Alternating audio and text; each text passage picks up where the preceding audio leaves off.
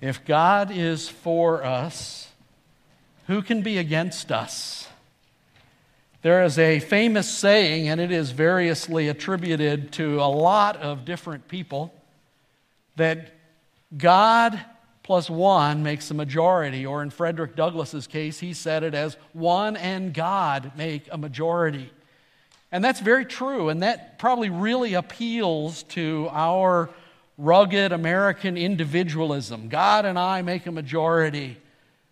The reality is, you can take me out of the equation, there's still a majority. God makes the majority. And the truth is that though that appeals to our rugged individualism, in most cases, we are not in it alone. We are in it together. It's not just God and me, it is God and us working together, serving together.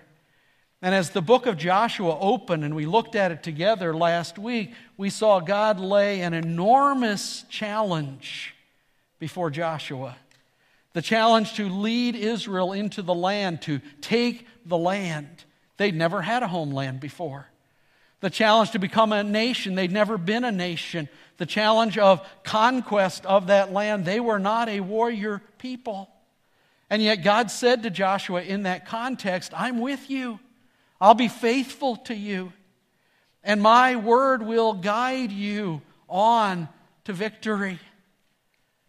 And we might get the idea that, okay, this is Joshua's challenge. He is in it by himself. He's got to lead all the people by himself, and, and this is it.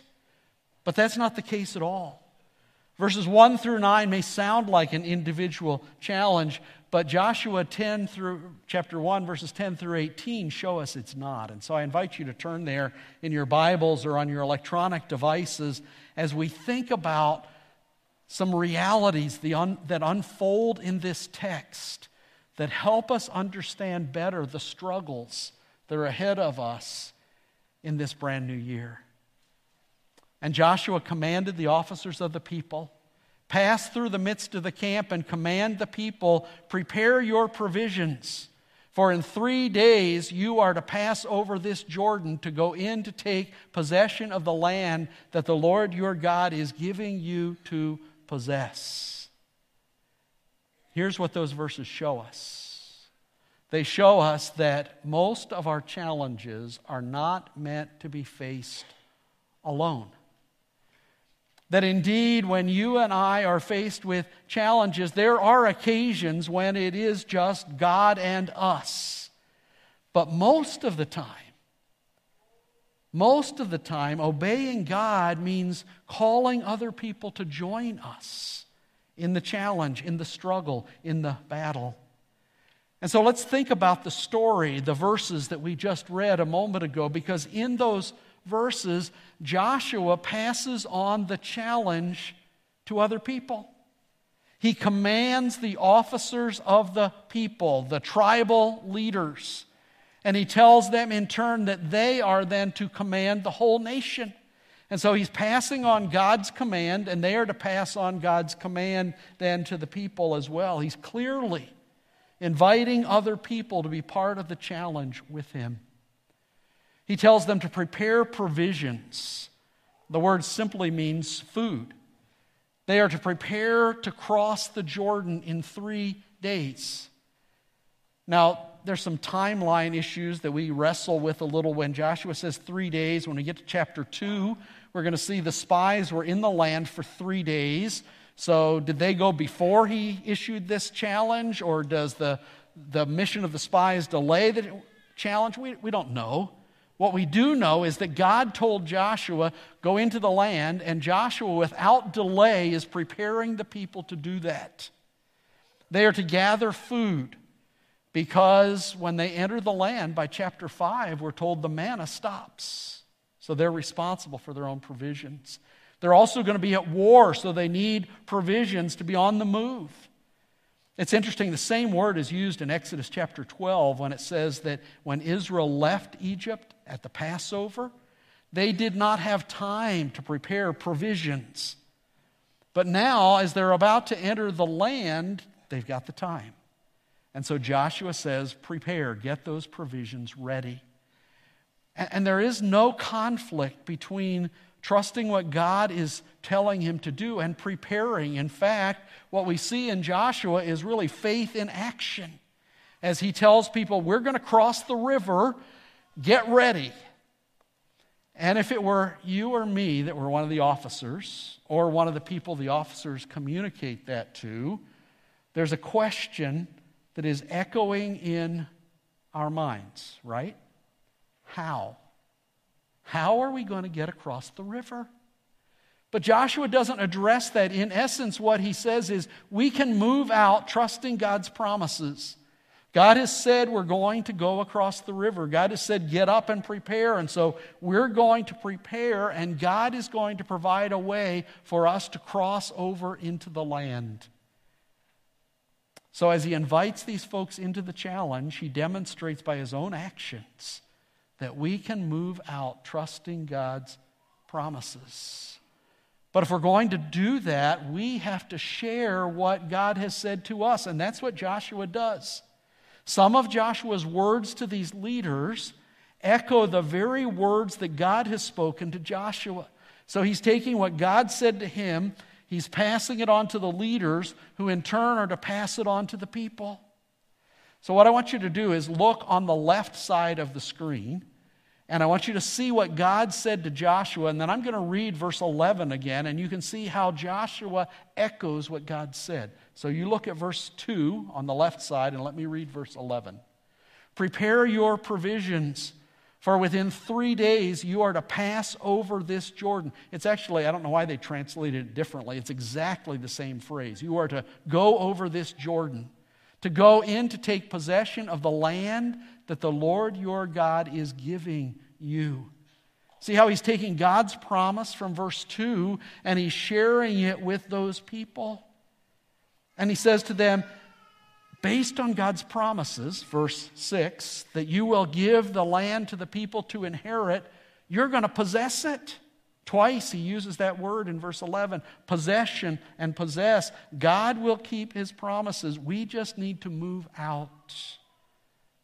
See, most of our challenges are not meant to be faced alone. God is always with us, but very often in those challenges, He wants us to invite others and to lean on others. One of the reasons for what we are doing, one of the reasons for the church, is so that we can understand we're not alone in facing the challenges. That we can gather together with other believers, that we can receive wise counsel, that we can receive encouragement, that we can receive love and support, that we can even receive practical help sometimes, financially or in other ways, as other members of the church body get connected with us. We need each other. Think about the one another's of the New Testament. They're everywhere. Things like love one another, honor one another, serve one another, encourage one another, accept one another. Because most of our challenges are not meant to be faced alone. The late Dan Rather had a saying that I really like. He said, There's no such thing as your end of the boat is sinking. Think about it for a minute.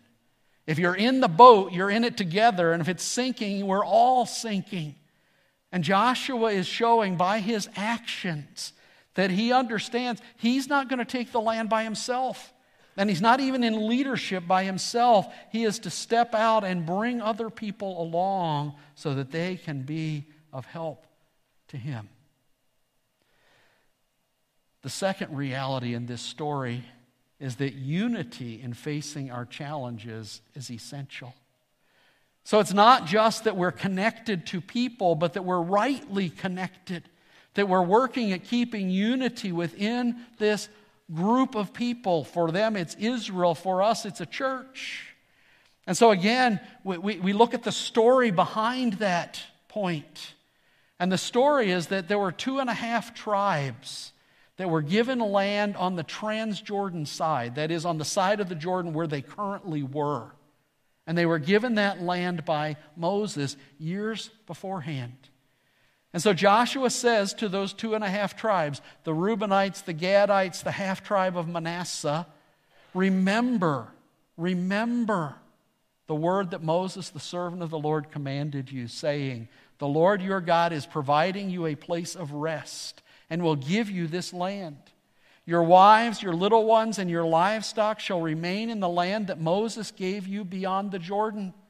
But all the men of valor among you shall pass over armed before your brothers and shall help them until the Lord gives rest to your brothers as he has given to you, and they take possession of the land that the Lord your God is giving them. Then you shall return to the land of your possession and shall possess it, the land that Moses, the servant of the Lord, gave you beyond the Jordan toward the sunrise. Joshua is alluding back to a time when those two and a half tribes came to Moses in Numbers 32 and said, Hey, this land on this side of the Jordan, it's really good for our cattle, for our livestock. We want this land. And Moses is concerned. In, in Numbers 32, he says, Shall your brothers go to war while you sit here? Why will you discourage the heart of the people of Israel from going over into the land that the Lord has given them? And then, as you follow on through chapter 32, what you find is Moses extracting a promise from them. What, what Joshua alluded to in the passage we read a moment ago that they would go into the land with their brothers, and together they would fight with them until they had taken the land. Now, the question that all of the writers like to debate is were these two and a half tribes wrong to ask for this land on the other side of the Jordan? And a lot of them say, yes, they were wrong. They stopped short. Some commentators I really respect say that. The struggle I have is if you look at the boundaries of the land that God says belongs to them earlier in chapter 1, this land is part of that. Beyond that, if you notice as we were reading, Joshua talks about the fact that God has given them and Moses this land and that there they will have rest. So I'm not sure I want to say they were wrong. I think they may have been a little short sighted. Uh, certainly, their choice to be on that side of the Jordan River has consequences. It means that there is a real struggle to keep unity among the 12 tribes. And it also meant that they were among the very first, without the Jordan River barrier, to be carried into captivity by the Assyrians many years later. But the real issue that we have to wrestle with, the real struggle when we come to this, is okay, they made this promise to Moses and Eleazar the high priest. Moses and Eleazar are both dead. So, what are they going to do with the promise? What's going to happen with what Moses asked of them and they said they would do? And it reminds us that unity can be easily derailed if we aren't watchful. We're going to see that later in this book that unity becomes derailed. They had their land. They had houses. Their flocks and their herds are, are feeding there in that land. They're, they're beginning to settle down. They could have come up with a lot of excuses why, well, you know, we made that promise then, but circumstances are different now. We made it to Moses, we didn't make it to you. But that's not what happens. Joshua singles them out and he kind of takes the bull by the horns and he reminds them, remember, he says to them in verse 13. He reminds them of the promises. He works at unity. And it's a good reminder for us because God has blessed Berean Baptist Church over the years with great unity. But we can't take that for granted. We have an enemy out there who would love to sow division. We need to be watchful. We need to be on guard and we need to, to jump in and say, look, we got to settle this if something arises. That's what Joshua's doing. He takes the challenge straight to these two and a half tribes. And I want you to notice that as he deals with them, he teaches us something else about unity. That unity is nurtured by leaning into God's word. That it is our commitment to this word, our commitment to obeying this word, that will help our unity to flourish. When Peggy and I ministered in Ohio, we were part of the Ohio Association of Regular Baptist Churches, like we are part of the Michigan Association here. And the Ohio Association, the OARBC, had a, a tagline that was there that I really liked. It said, We are bound by the word and to each other. We are bound to obey the word, but it is also the word of God that binds us to one another. We're connected by our desire to follow and to obey the word. And Joshua, back in verses 7 and 8, remember, was commanded to absorb and to obey the word. And he's been doing that. And the reason I know he's been doing that is because verses 13, 14, and 15 are almost a direct quote from Deuteronomy chapter 3. When Moses is talking to the two and a half tribes, now when Joshua is talking to them, he paraphrases what he knew from the book of the law. Again, I want you to look at the left side of the screen. You're going to be looking at Joshua 1, 14 and 15, while I read from the right side, which is Deuteronomy. I want you to notice how well Joshua knows the word. All your men of valor shall cross over armed before your brothers, the people of Israel. Only your wives, your little ones, and your livestock, I know that you have much livestock, shall remain in the cities that I have given you until the Lord gives rest to your brothers as to you. And they also occupy the land that the Lord your God gives them beyond the Jordan. Then each of you may return to his possession, which I have given you. And so he takes those words of Scripture, Deuteronomy 3, and he rephrases them and shares them with the two and a half tribes to challenge them to obey God. In fact, in verse 14, when he says, You're, going to pass over the Jordan, it's the same word that is used in verse 2 that's translated go over the Jordan as he passes God's command on to them. And he demonstrates his confidence in God's command to them. Because he doesn't say, You're going to do this and we'll see if the Lord will give rest to your brothers. He says, You're going to do this until the Lord gives rest to your brothers. As, until he gives them the land he is giving them. And then it's going to happen then you can go back to what God has given you. And as I was thinking about this passage this week, it occurred to me that, that God didn't need those soldiers from the two and a half tribes. He didn't need them to take the land, but Israel needed them. Israel needed the unity of all of the tribes working together to conquer the land that God had given to them. And God doesn't need you and me to accomplish his purposes.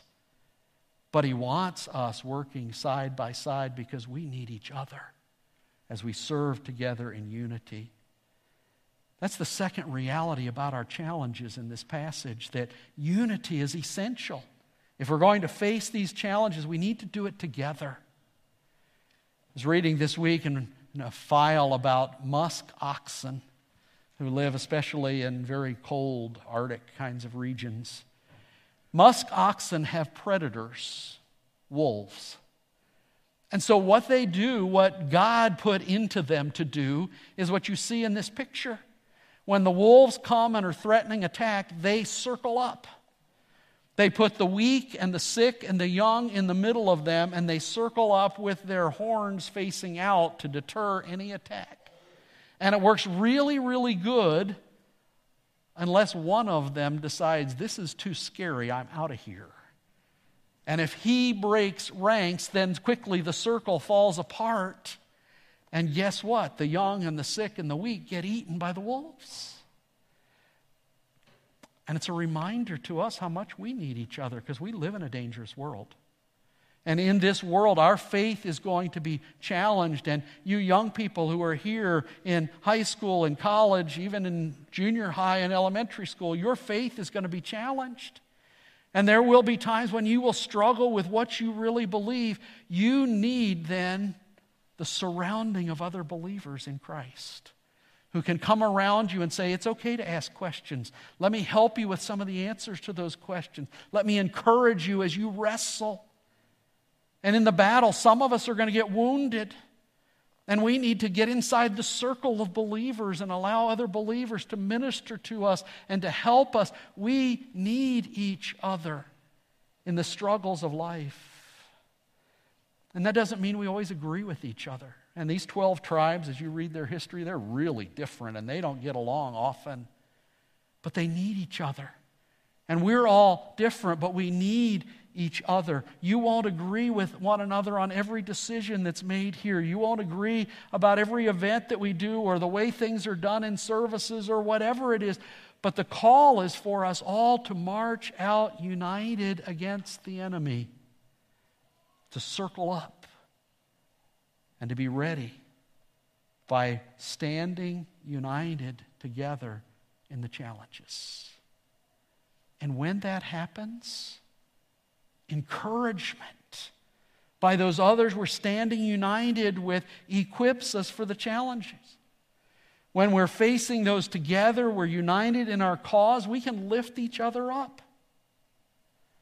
So think about the story again with me for a minute. Because Joshua's just challenged those two and a half tribes to fulfill their promise. And much hangs on the response of those tribes. If they say, yeah, no, we're out of here, what does that do to the unity of the nation? If they say, no, nah, we're not going to keep our promise, what does that do to the reputation of Joshua as a leader? How does that impact the invasion that's about to take place? But God had promised Joshua, no one will be able to stand before you all the days of your life. And in fact, those two and a half tribes don't stand in his way. What they do is pave the way.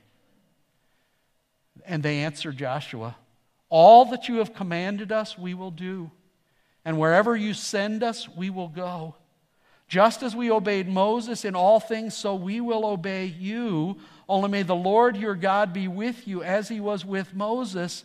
Whoever rebels against your commandment and disobeys your words, where, whatever you command him, shall be put to death. Only be strong and courageous. See, others encourage us by committed obedience. It doesn't come out well in English, but in Hebrew, the three phrases I have underlined, the middle phrase uses the word all as well. So, all that you've commanded, all the places you tell us to go, and as we have obeyed Moses, in all things we'll obey you.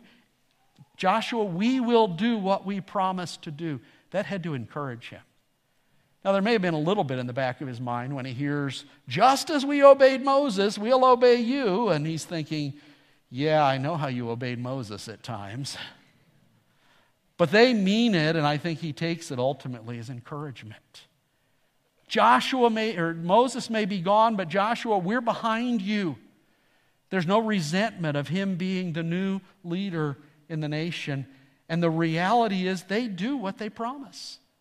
When we get to chapter 4, we're going to see that they do cross over. 40,000 men of valor go in military formation into the land, and they actually go first into the land. They're the special forces, they're the shock troops, they're the vanguard.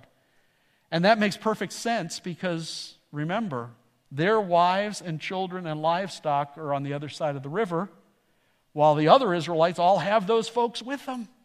So they can focus their attention on the battle. And if you run the numbers, because I always used to wonder, okay, what about the folks on the other side of the river? You know, eh, there are still enemies out there. But if you look at the number of soldiers that are in those tribes, they leave some behind to protect them as well, but they fulfill their promise and they fight for the next seven years. Joshua, we will stand beside you if nobody else does. That had to be encouraging. And their commitment's going to cost. It's going to cost them seven years away from home. And we don't get all the details in the book. Maybe they did some kind of rotation where some of them got to go home while others came and fought. I don't know. But it also cost some of them their lives because they're going into battle. And some of those men will fall. They will die in battle. And it's a challenge to us to say, just how committed to obedience am I? How committed am I to sacrifice? How committed am I to doing what God has called me to do? And I don't simply do it because it's obedience, that's good enough reason. But I do it because I know when I am committed to obedience, it ripples out and encourages other people as they say, wow, He's obeying, they're obeying, they're doing. I can do this as well. They also encouraged Joshua, and we can encourage others by the fact that we are taking disobedience very seriously. They say if somebody rebels, and the word that's used there is the same word that's used of Israel turning back at Kadesh Barnea, refusing to go into the land. If anybody rebels against what you have commanded them, Joshua, they will be put to death. And that may seem a little harsh, but remember, this is wartime. To refuse to obey, to desert in the face of the enemy is punishable by death. That's how seriously they are committed to obedience. Then notice what they do next and what they teach us next. Others encourage us by reminding us of God's promises. If you're taking notes, if you look at your outline in the bulletin, you will notice that under each of the three major points, the last subpoint, every one of them has to do with the Word of God and the promises of God.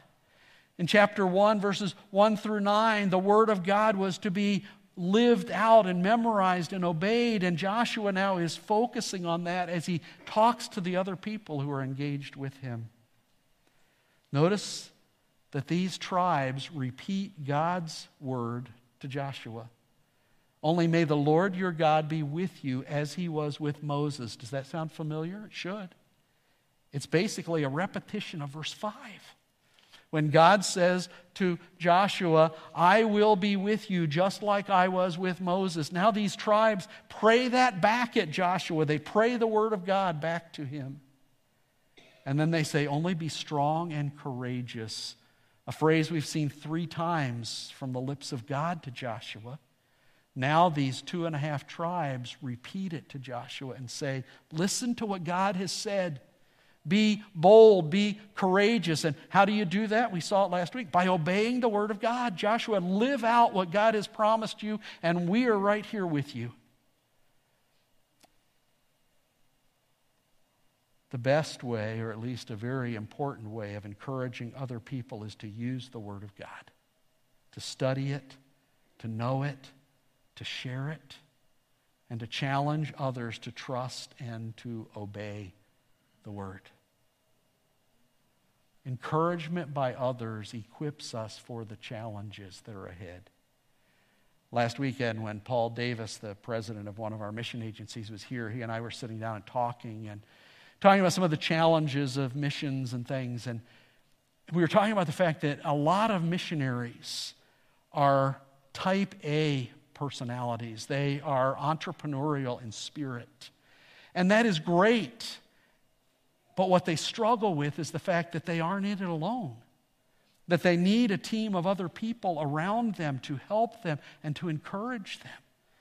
And as I mentioned with, with Katie and Eliud, as they go to Florida, we can kind of be that from a distance. But they need a church there. They need people there who will come around them and on the hard days will stand with them and remind them of the promises of God and will encourage them by their obedience. We need each other. None of us are above it. Hebrews says, And let us consider how to stir up one another to love and good works. Not neglecting to meet together, so we need this gathering, as is the habit of some, but encouraging one another. And all the more as you see the day, the day of Jesus' return, drawing nearer.